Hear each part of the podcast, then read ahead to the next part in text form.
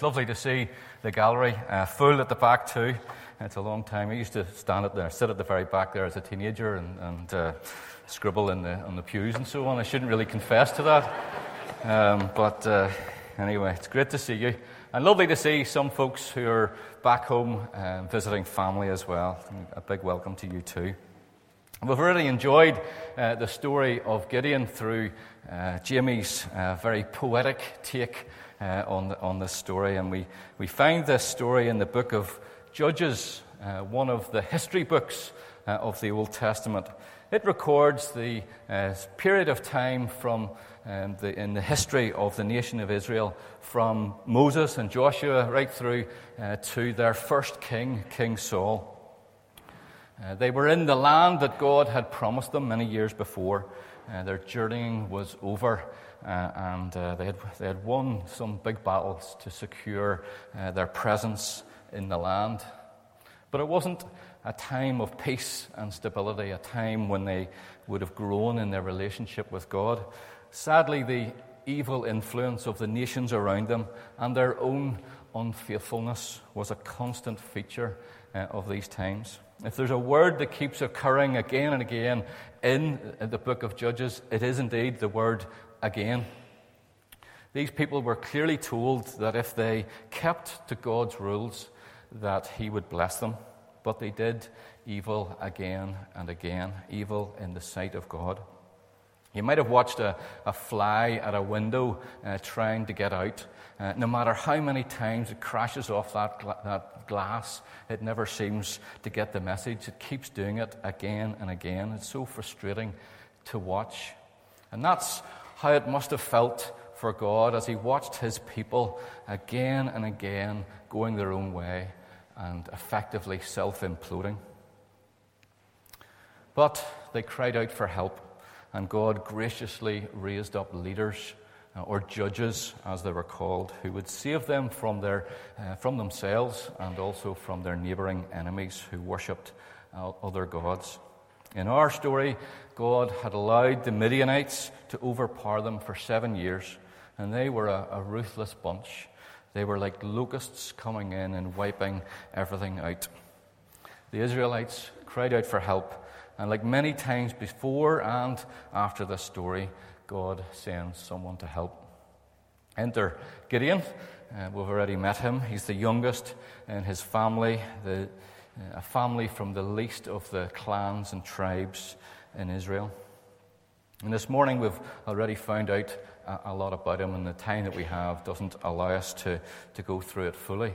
But as we pick out some of the highlights, uh, I hope that we'll discover less about Gideon, the mighty man, and more about uh, Almighty God and what that means for our relationship with Him. We'll discover three things, uh, I hope uh, that it's the Lord who meets with Gideon, and Gideon is given a new identity. That it's the Lord who provides for Gideon, and Gideon is filled with the Spirit and strengthened with faith. And then, thirdly, it's the Lord who wins the battle because there's no room for pride in God's army. So let's, uh, let's open our, our Bibles and, and, have a look at this story that, that we've already found out about.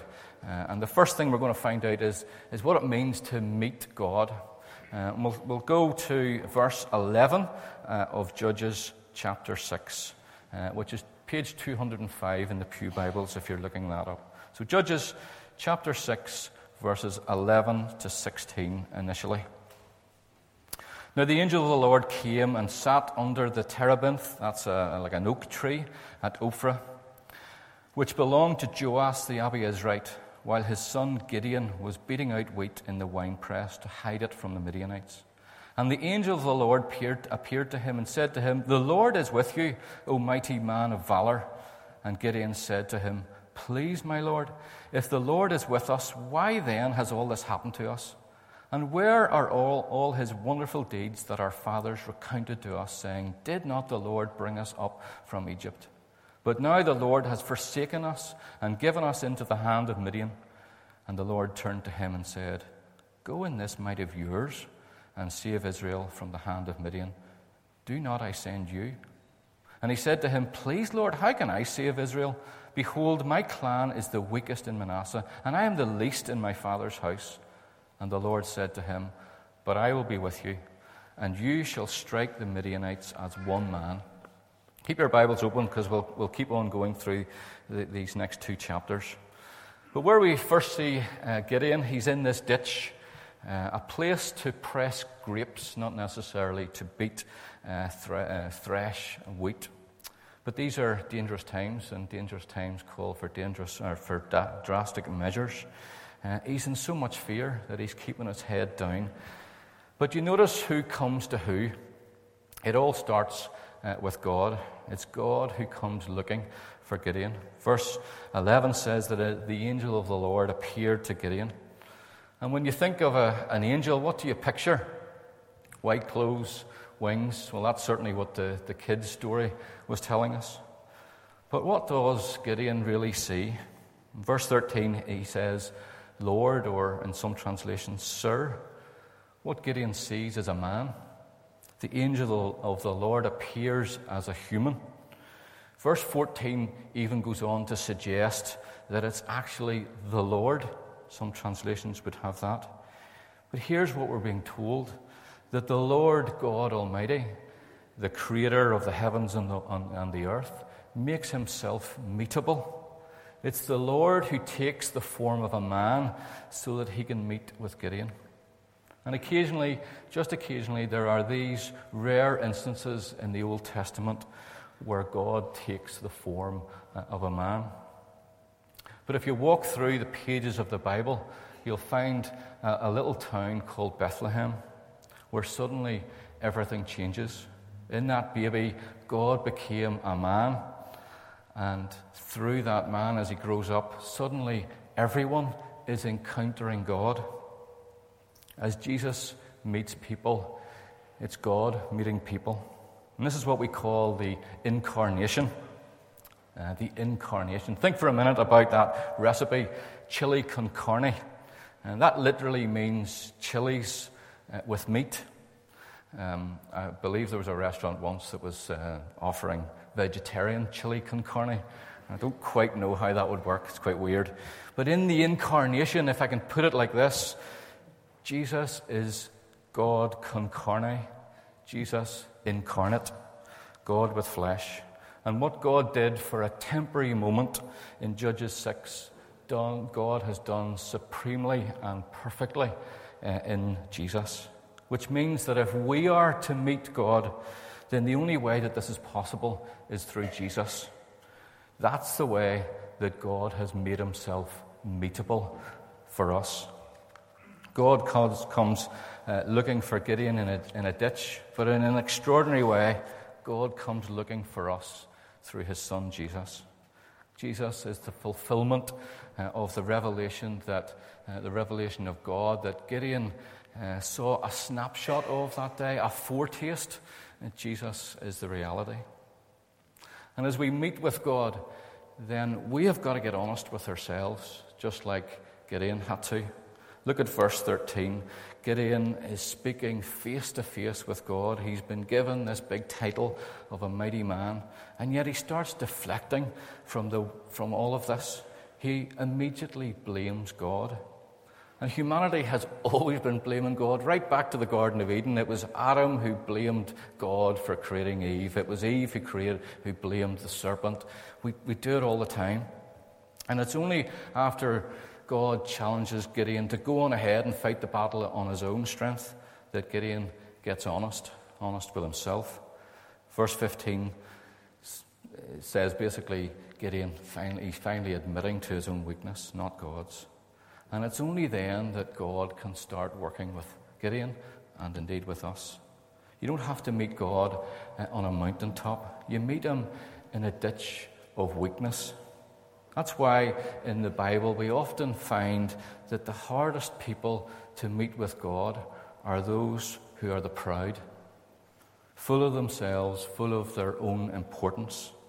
But we need to get honest with God about our weakness, our situation, our sin, and only then can we meet with Him. I love it that the Lord listens to Gideon, telling him about the weakest and the least. Uh, but it's God who encouragingly replies in verse 16, I will be with you. It's not that he says, Wise up, come on, you're fine, you'll be fine, you know, man up, uh, don't be so down on yourself. He actually says, Yeah, you are the weakest. You might be weak, but I am with you. He actually says that twice in this conversation. I'll be with you at the start, I'll be with you at the end. He looks at Gideon and sees what Gideon will become in his hands.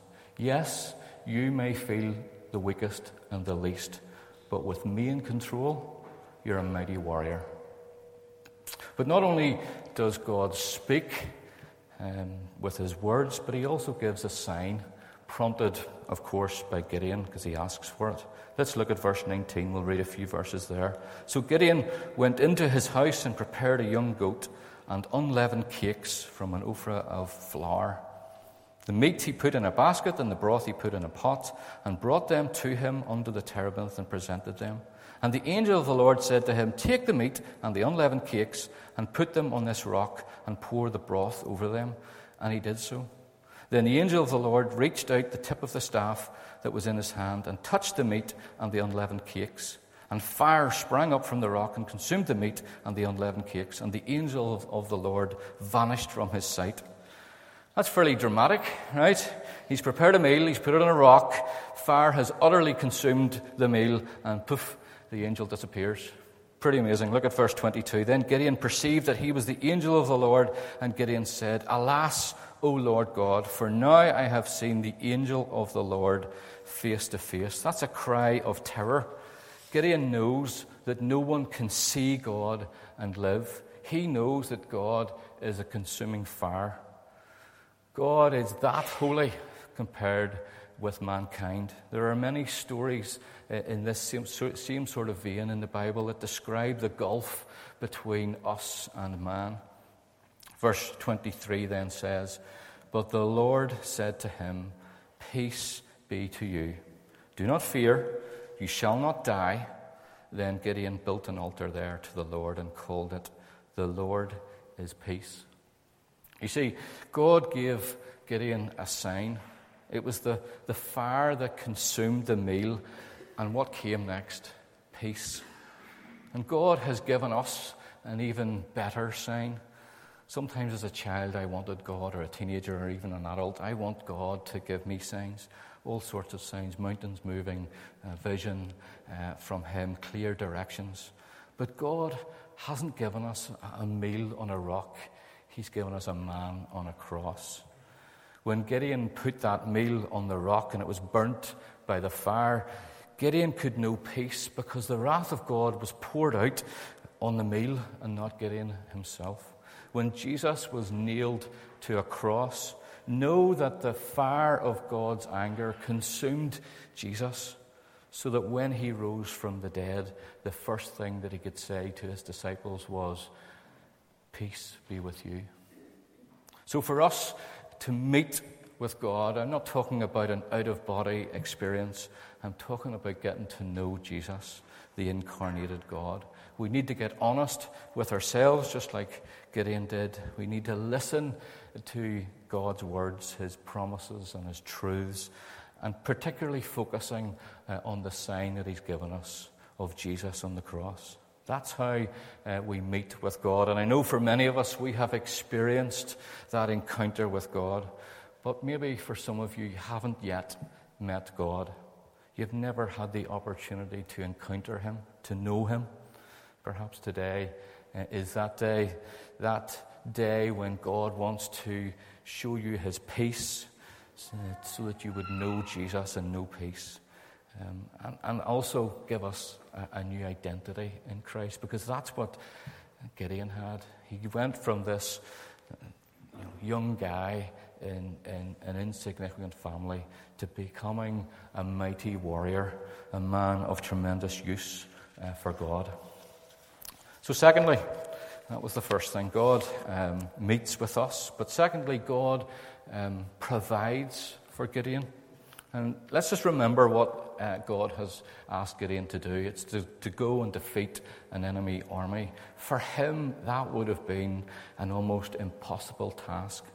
But I hope now that we'll see that when uh, that God never asks us to do anything without equipping us to do it. God never issues a command without giving us the power to keep that command. Last summer, uh, we decided to renovate one of our rooms, and I had this great idea that we were going to wall mount a TV, which meant that all the wires had to be tracked up to the TV to keep them in behind the wall. It was a great idea at the time. And so I started in with my hammer and chisel to, to chisel the plaster and the cement uh, to allow space for these wires. But I was getting nowhere. My wee puny arms uh, took me nowhere. And I borrowed a, a power tool, an angle grinder, and the job was done in seconds. Mind you, there was enough dust for the whole street, uh, but it was done with a power tool. I needed a power tool to get that job done. And God asks us to do many seemingly impossible things, but He gives us the capacity and the capability to do them. We don't have time to look at what happened straight after uh, Gideon had this encounter with God, but basically he went and pulled down all the family idols uh, in, in, in uh, where he lived and caused a bit of a stir. But then look what happens in verse 33. Now all the Midianites and the Amalekites and the people of the east came together, and they crossed the Jordan and encamped in the valley of Jezreel. It's an annual occurrence at this stage. The enemy comes in, camps in, in Israel, and, and everyone in Israel kind of knows what to do by now. Just let them have our crops. Don't make any objections. Let's just hide in the caves, and it'll all be over soon enough. That's how it went. But not this year. Gideon does something which is the complete opposite to running to the caves. Look at the next verse, verse 34. But the Spirit of the Lord clothed Gideon, and he sounded the trumpet, and the Abiezrites were called out to follow him. This isn't a, a normal trumpet blow, it's a spirit filled trumpet blast. It's a trumpet blast of salvation, a blast that says God is going to do something. And this is the first tool that God gives us when He sets us a task. Here, Gideon is filled with the Holy Spirit. And you see what a powerful impact is made. The trumpet blast summons the Abiezrites. That was uh, Gideon's closest family. They were the ones who were so upset with him for tearing down these idols, but yet they rally around Gideon. Let me take you to uh, another time when a man was empowered by the Holy Spirit. A man who only 50 days before was so weak that he denied he even knew his leader Jesus to a servant girl. He's not exactly heroic material. And yet, on the day of Pentecost in Acts 2, Peter, one of Jesus' disciples, has the ability to stand up and sound a trumpet blast of salvation. He announces salvation to all the people, to the whole world. Peter was to become one of the key uh, leaders of the early church. What happened between the encounter with the servant girl and this speech to thousands? Peter was, of course, filled with the Holy Spirit. You see, when God gives us a task, he empowers us with his Spirit. But it's interesting to see what happens next in the story of Gideon, because when it all feels very heroic for him, something very unheroic happens. In verse 36, Gideon says to God, If, if you will save Israel by my hand. If's a word of doubt. He's suddenly racked with doubt. And this is so human, isn't it? I often get fired up for doing things for God and in God's name, and then almost instantly I let doubts in. But here's the second power tool that God gives to Gideon He gives him faith. You know, this is the part of the story I think that gets often misunderstood. We read it in the, in the kid's story, verse 36. Then Gideon said to God, If you will save Israel by my hand, as you've said, behold, I am laying a fleece of wool on the threshing floor. If there is dew on the fleece alone, and it is dry on all the ground, then I shall know that you will save Israel by my hand, as you've said. In church circles, we sometimes hear people putting out a fleece to work out God's will. But is that what Gideon is doing? Surely he knows what God's will is. It's to go and defeat the Midianites. This is all to do with Gideon's doubt. and needing reassurance. And the question is is this the right thing to do? Is Gideon right to ask this of God? Is this little trick with the fleece an example for us? There's no indication, as far as I can see, that uh, God thinks Gideon is doing wrong. He certainly seems willing to perform this miracle. And I find that profoundly helpful uh, as a Christian. Here is God helping Gideon to have true faith. God sees the doubt, He knows the struggle, and He offers a sign to help strengthen Gideon's trust. You know, God's so patient, isn't He? He even does it a second time, giving Gideon what he asks for and helping him to deal with his doubt. Gideon could have run away from God when this doubt struck, but he turned to him. You know, if you're going to save Israel by my hand, God, I'm really struggling with that. Can you help me? And this is what you do with doubt. You don't run away from God, you run to Him and ask for His help. There's a really helpful story I find in Mark's Gospel. A man comes to Jesus uh, with his seriously sick son. And he says, if, if you can help my son, please heal him. And Jesus said, If you can, all things are possible for one who believes. And the man says, You probably know the story. I do believe. Please help me overcome my unbelief. I do believe, but help me un- uh, overcome my unbelief. And that's the prayer. That's the same as Gideon's plea. And of course, Jesus says, Yeah, I'll help you with your unbelief. I want to strengthen your faith. And for some of us who are struggling with our faith, who are finding it hard to continue the race, take your doubts to God. If you know it's true, but you're struggling to believe it, talk to God about it. Get deeper into the Bible. Talk to a Christian friend. Ask them to tell you the old, old story of Jesus and his love. Again and again, we need to hear that story. John uh, Wimber was a musician uh, who got saved and was doing a great ministry across America. You, you may know him through his connection with the Vineyard movement. One night he was stuck um, uh, in a storm in, De- in Detroit. And that night he was awoken by a thought or a, a vision uh, that God had said to him, John, I have seen your ministry. Now let me show you mine. Do you see the gentle rebuke and the invitation in that statement? I've seen what you've done in your own strength, but now let's go on a journey of faith where I show you what we can do when I'm in control, when you've laid down uh, what you want to do. And too, too often, I think we operate within our own comfort zone, fearful of what God might do outside of that. I wonder how often I'm limiting God in my own life because I'm so comfortable doing my thing in the wine press. But if God wants, what if God wants to do more with you tomorrow than he did yesterday? John uh, went on to do that over 50 years ago. And he started uh, the Vineyard denomination, and today I believe it has over 2,600 churches. John uh, coined a great phrase. He said, Faith is spelt R I S K. Faith is all about risk. And we, when we see what lay ahead for Gideon, it was a big task not to hide from the Midianites, never mind to go into battle and to lead men with him. Gideon had to show great vulnerability. He had to go outside of his comfort zone. And it's a risk to ask God for those things. It's a risk to show our vulnerability to others. We hate taking risks out of fear that, that we're either going to look silly or that God's going to look silly. But, and then we have this thing uh, called self doubt that, that comes in and gives us a million excuses as to why we shouldn't do the thing that God wants us to do.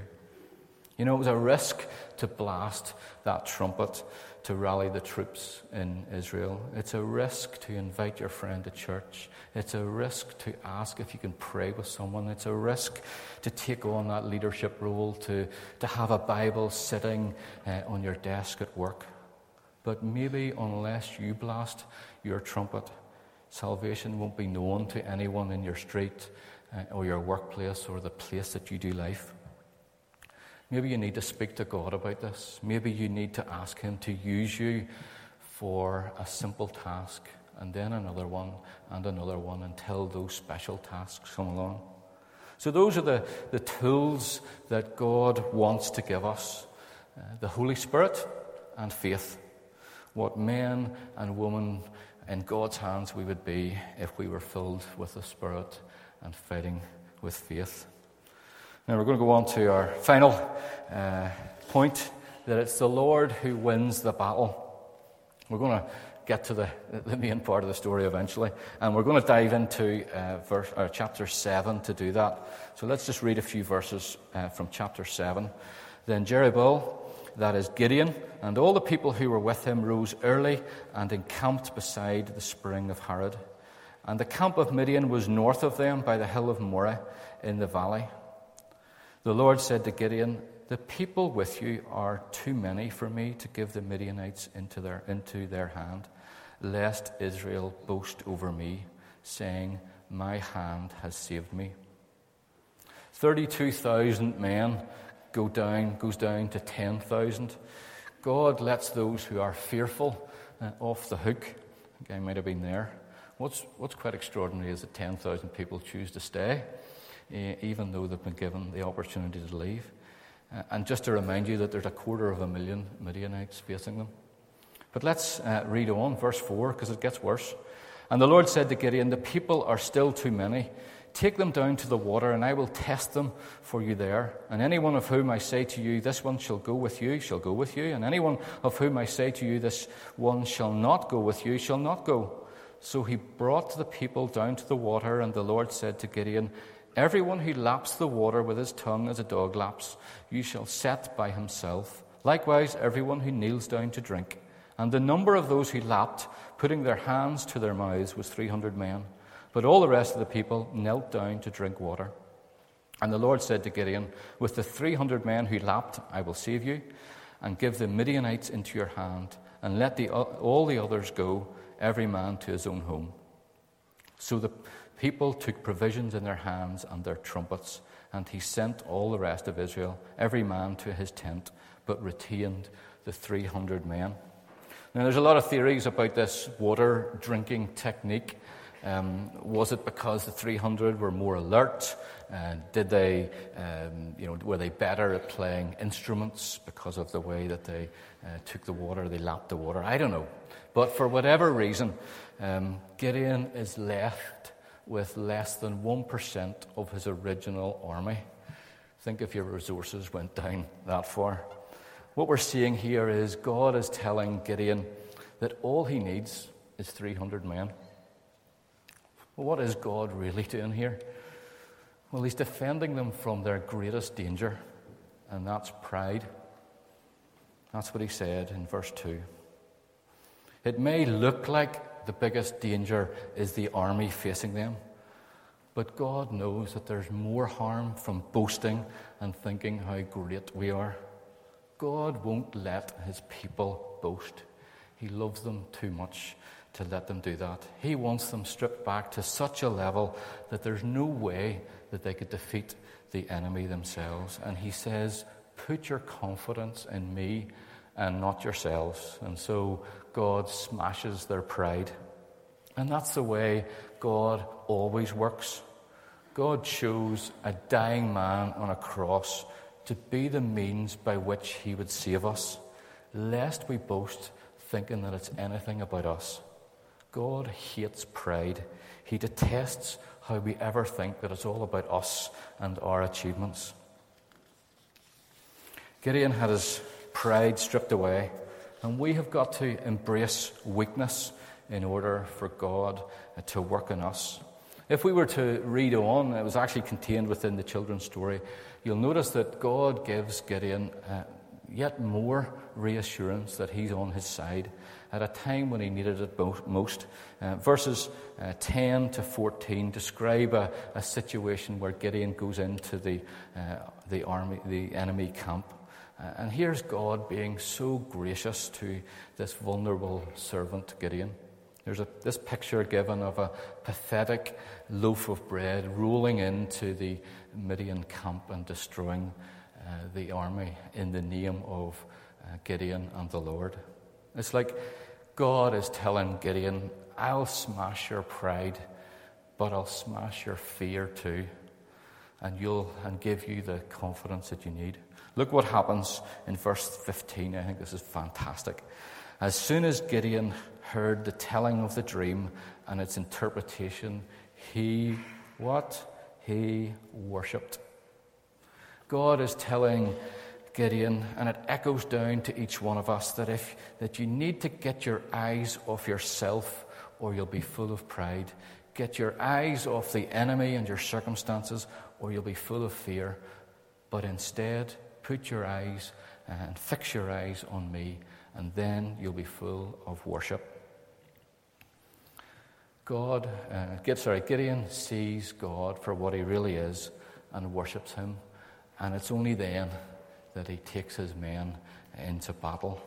And without a, a weapon being drawn, these few hundred men encircle the army and cause such confusion in the camp by the sound of their shouting and the trumpets and the sight of these torches.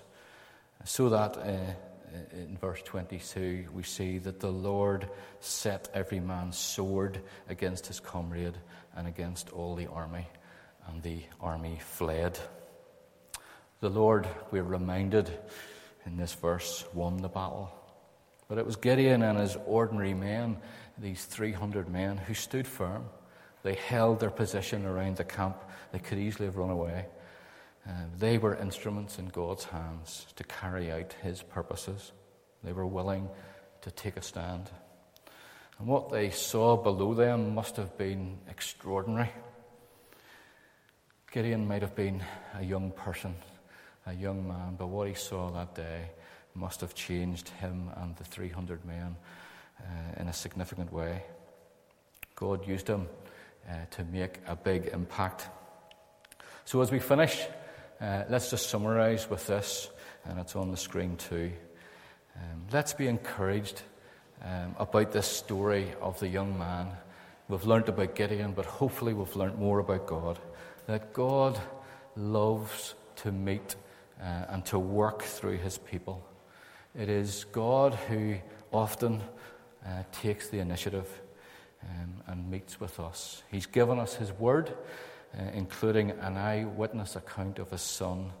And uh, that's a great sign of his love for us. And he promises to empower us through his spirit and to strengthen our faith as we trust in him so that he can fulfill his good purposes uh, on earth as it is in heaven. No wonder Gideon worshipped God. Uh, no wonder, I suppose, why we should do too. Let's just close our time in prayer.